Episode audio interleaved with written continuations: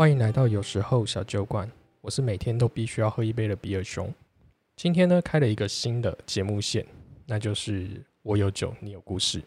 一直都很想透过喝酒，然后跟大家聊聊天。每个人都有他自己的人生故事，那我们就用一杯酒来听故事吧。今天呢，这个故事呢，很适合搭配一瓶酒。这瓶酒呢，叫做皮花之城，那它是一瓶 double 的 IPA 啤酒。为什么觉得应该要搭这瓶酒呢？那是因为人生嘛，有苦也有甜，喝起来很苦，但回甘很甜。我觉得就是今天的故事。那我们来欢迎故事的主角吧。Hello，大家好，我是米娜小姐。Hello，米娜小姐。哎、你可以先跟我们大家说一下，你为什么会想要日更这件事情吗？我觉得应该是这样子。其实，在我求学阶段的时候啊，我本身就是要每天写日记的人。如果有一天没有写日记，我会觉得我今天生活非常不完整。每天就是这是你一直以来的习惯对，哦，所以你把这个 podcast 的节目当成是你一个声音的日记。没有错。而且我以前有一个，就是会觉得，如果有一天我得病了，然后我会希望有人看到我一生的故事。所以在录这个声音的内容里面，我也会希望让未来有一天，可能我的小孩啊，或是我的朋友们更好认识我。因此，我做了日更这个动作。哎、可是像我们在做记录的话，有部落格就文字的部分嘛，那也有前阵子很流行的 YouTube 影像的部分，你怎么最后会选择做 podcast 的日更呢？呃，这部分应该就像是说，我之前也是从直播出来的，但是做直播我发现非常劳心劳累，而且生活上面好像完全全心投入在这个环境圈里面，与外面的世界有点被隔绝的感觉。那差不多休息了一两年的时间，我觉得我还是想要重回做一个自媒体的环境，因此我就选择了做 Pocket 这里面内容。哎、你刚才有说就是做直播会跟社会脱节，可是我很常走在路上看到很多直播主就是边走边拿着他的那个手机在直播啊，他们也是跟我们活在相同的时空里面，你怎么会觉得你 你怎么会觉得你被隔绝了呢？应该这么说，因为我的直播是游戏直播，哦，完全全心全力在做所谓的对战啊，像英雄联盟或是 DOTA 游戏这一类的。那我们要很频繁的在做练习，还有团队的对战模式，因此根本没有什么时间可以去看时事，又或者是路上的那种生活方式，完全没有，所以你是很认真的在玩英雄联盟，非常认真。那你要透露一下你的排位吗？诶，现在的排位比较没有当年那么高了，当初是大师，然后现在就只有白金而已。怎么那么强？我都不知道我身边竟然有高手。好，过了都过了我，还是在同学的阶段内，所以我不敢献丑。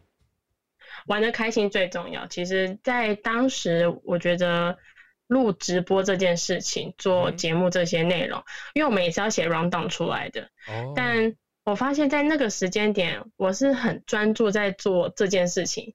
因此，当我退役所谓的游戏的那个选手的时候，我就发现我应该可以专注在更多其他事情上面。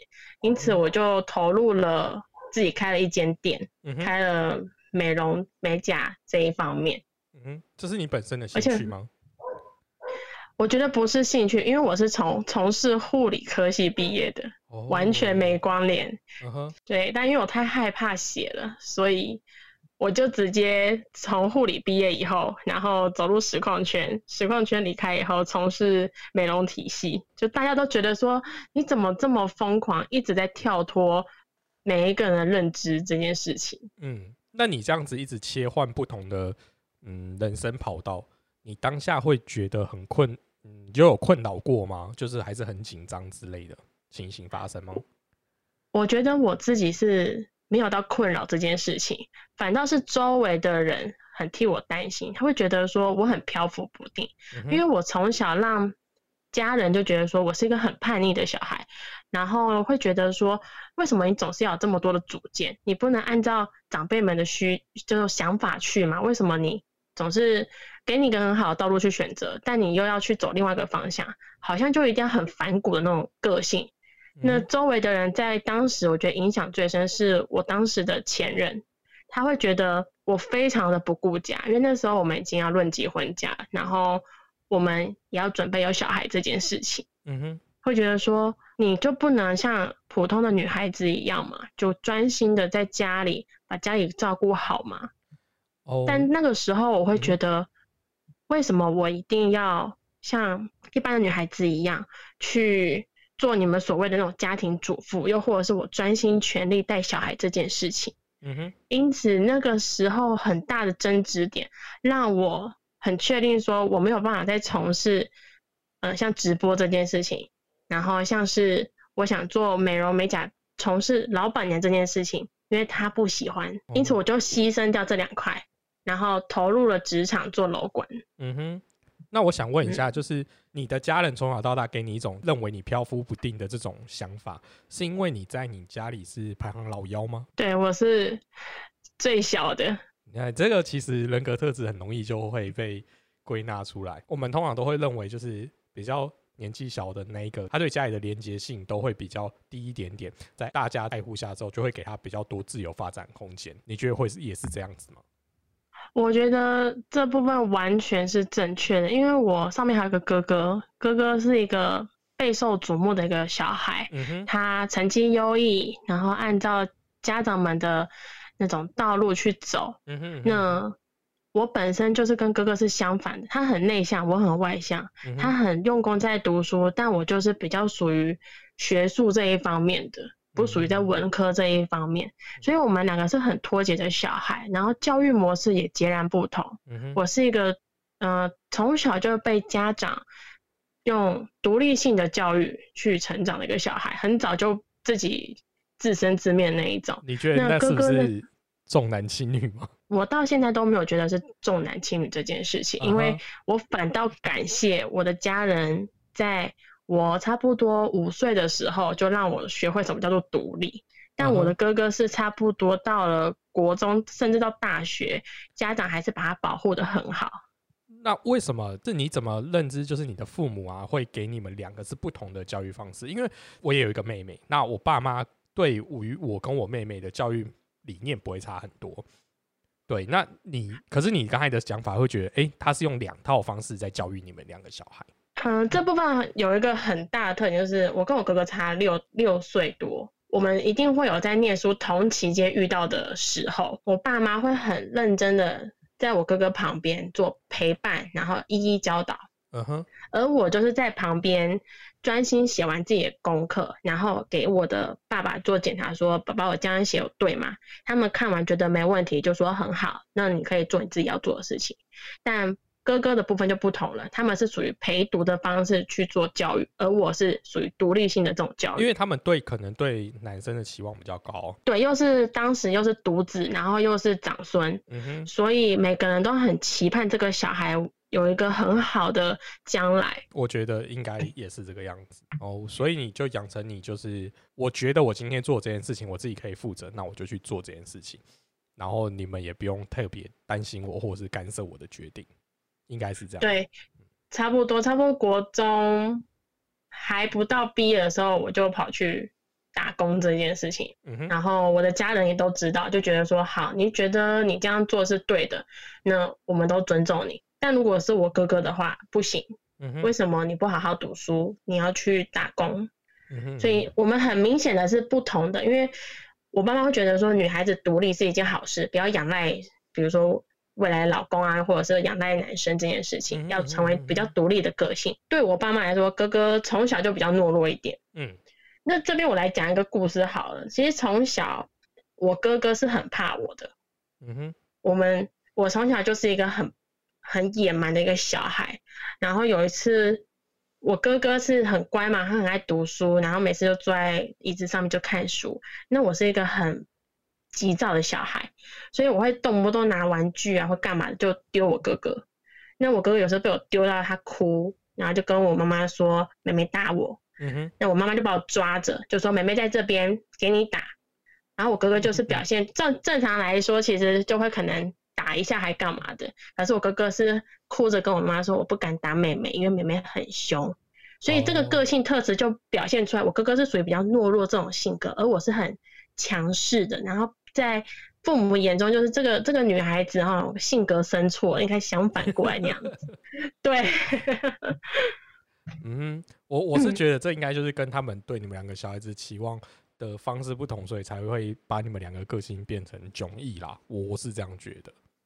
对对对，应该是这样，没有错。就是父母对小孩总是有不一样的期盼嘛，但只是对于家中的教育模式不同这件事情，我反倒是觉得开心的。我不会觉得为什么我父母可能在很多眼里会觉得我父母是重男轻女，但。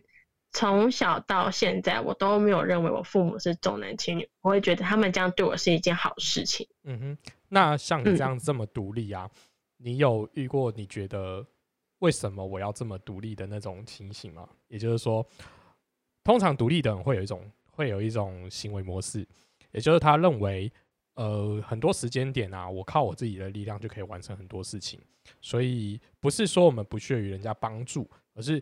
嗯，我尽量可以让我自己完成事情，我就不要去麻烦别人。那你有没有在一种夜深人静的时候，那一天就是可能遇到某些事情很沮丧，然后你就觉得为什么我要自己要那么独立？如果我能多依赖人家一点的话，或许我可以比较轻松一点。有，这这很有感触，差不多就发生在三年前。那个时候，我我跟我前任那时候还在一起，然后我们是爱情长跑十年。然后很多人都很羡慕，可是因为我们不会把不好的一面展现出来，那大家要认为说我是一个很独立的个性，然后什么事情都可以处理得很好。那差不多在三年前，那时候我们要结婚，但父母他对方父母是希望说我要先有孩子这件事情。那我本身很讨厌小孩，因为我会觉得我这个年纪我还不想要。这么快就有小孩这件事情，我会希望我有更多的时间投资在自己身上。那当然那一年我们很努力做了，好，真的有小孩了。可是我很努力在工作，所以也不不小心让我的小孩就流掉了。那那个时候我其实很无助，我会觉得我现在能怎么办？好像什么事情都不顺了，不如我预期。我没有想过这样的一个生命。会突然好像是我自己没有照顾好就离开了。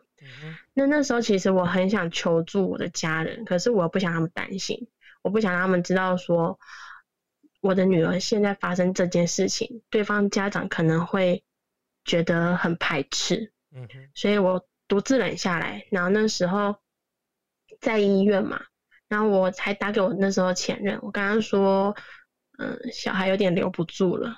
嗯，然后他只跟我说一句“为什么”，然后我说：“嗯，应该是我今天可能爬高，那有冻到就没有留住这样子。”他就跟我说一句：“那你不要回来了。”啊，然后对，然后我那时候就自己一个人在医院，然后把所有事情弄完，到离开医院。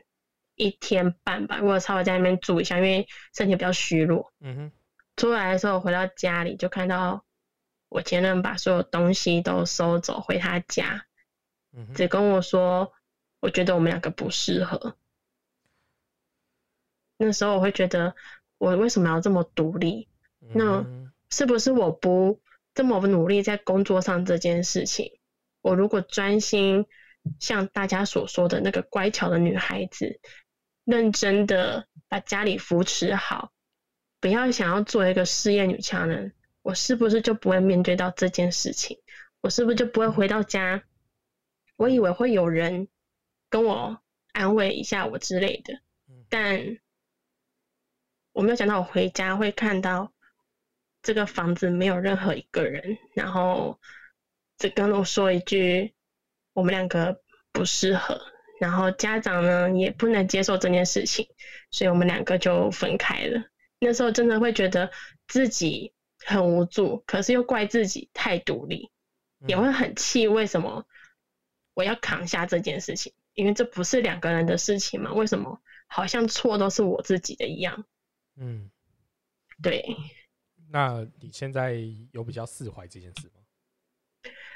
嗯，讲起来当然还是会有点伤心，可是我觉得我也很感谢有这样的一个过程，让我明白说，我还可以怎么样去改变自己，不是什么事情都只有事业，我应该顾好自己应有本来的本分，又或者是对待另外一半，可以在更多的投入之类的，不是说任何事情都一定要按照我的规划走，而不是。好像两个人就好像一定要听我的那种感觉，嗯，就会改掉一些自己那种很倔强的个性。嗯那当然，很多人也会觉得这个这个小孩没有留下来，可能是来来给我一个福报的，让我可以知道说，嗯，离开这样的一个环境圈，对我才是最好的。毕竟我的个性或许在在前任的家庭就是不适任，嗯哼，对，就是人跟人相处一定就是有他不同的磁场啊，就是或是你不同的相处模式。我想要问的就是，我们其实我们真的不能限制或控制其他人的想法跟行为。呃，虽然我刚才听起来 我也很想帮你舒一口气，但我觉得这件事 情已经过去了，我们就把它放下来。可是我觉得我们还是可以回到就是你这件事情的本质嘛。那我想问的是说，嗯，你经过你这样子的调整之后，他可能，嗯，我不确定会不会有你比较熟识的朋友会说，诶，米娜，你好像跟以前不太一样了。这样子的不太一样，你快乐吗？刚好就在今天有一个朋友跟我说到这句话，他说我们我们那个我那个朋友是认识十四年了，嗯哼，他就跟我说我的个性变得非常多，变得很多。第一是因为我遇到我现在这个男朋友，他教会我什么叫做不用太独立，嗯哼，然后第二改变的比较多，也是因为我发生了前面我们讲这件故事，嗯让我自己知道什么叫做放下，不要执着说我一定要做到最好，我一定要跟谁一样这件事情，我做不到家长的期望，但我至少要达成我的目标。嗯哼，那我知道说有些事情我量力而为，我至少尝试过、努力过嗯，有这样的过程就够了。嗯所以今天这个朋友就在跟我讲说，哇，你变了好多，以前是一个非常有冲劲的一个女生，任何事情就是我先做就对，我就算跌倒我也要爬起来继续做，做到死那种个性。可是现在不是，好像就觉得我我不一定要什么事情都一定要冲到底，我会适时的踩一下刹车，看看周围的风景，因为这个风景对我来讲是一个很重要的过程。如果我冲得很快，跑得很快，我会错过很多美好的事情。嗯。对，所以对我来讲，我没有感觉到不快乐，我也没有感觉到说我有任何的委屈，我反而是非常高兴。现在二十六岁的我，好像回到二十岁的自己一样，非常的有自由、有梦想，然后会想要规划更多在自己的身上，还有在另外一半身上。嗯，如果其实听到这里的话，就会真的很替你开心啊。就是像我们会遇到一些状况，是说有一些人因为一些外在的条件跟环境，或者他遇到的事件的时候，导致的他不得不改变他自己的想法或是作为。那有一些这种改变，就会让某些人他绑手绑脚，他觉得他活得很不自在。为了要配合某些人或做某些事情的时候，他变得他不像他自己。但从你的这一段言论的时候，我会觉得你是觉得发自内心的，我如果朝向这样的呃新的新的形象去发展的时候，你有找到一条属于你新的人生的道路，这件事情真的很就是我觉得很令人开心。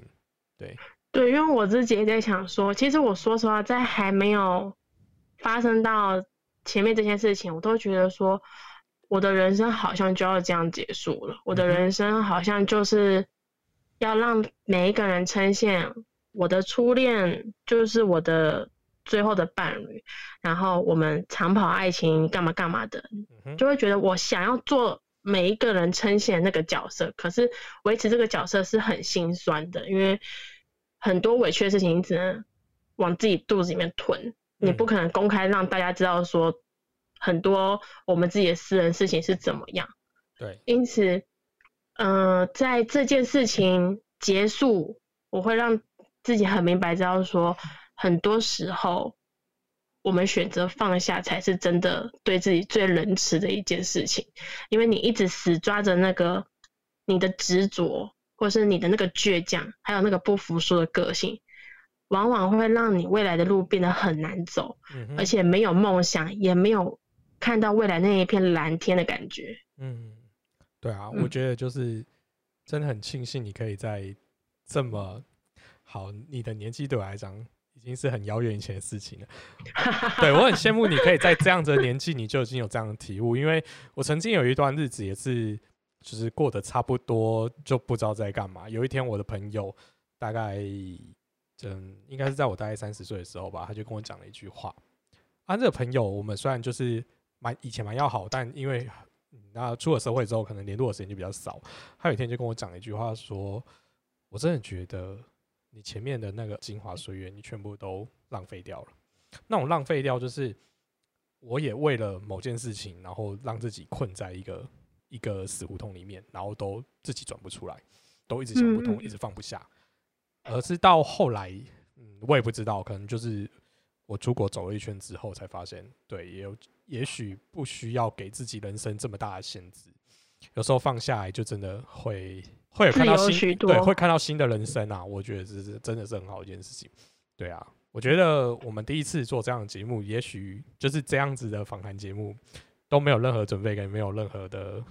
就是蕊稿，对 对，没有怼到稿，有点紧张。对，真的蛮紧张的。但我我是希望这个就是其实是一个就是放松大家来喝酒聊天的一个时间啊。嗯，也许我这一次的节目的节奏掌握度还没有那么好，但我相信会越好。那下一次呢？当我技术更熟练的时候，米娜还会愿意再来上节目分享你的下一段故事吗？当然了，其实我是一个很多故事的女人，而且我的人生，我要说实话，我的人生是倒着走的，嗯哼，完全是反过来哦。我先有了所谓的家庭这件事情，嗯，再投往职场，再把职场这件事情转变成我的学生时期，然后再到了所谓的冲刺时期，是完全是倒着人生在走的。那我们就。期待我们下一次还有机会再听米娜跟我们分享她人生的故事。那我们今天节目就到这里喽，我们下次再见。好，拜拜，拜拜。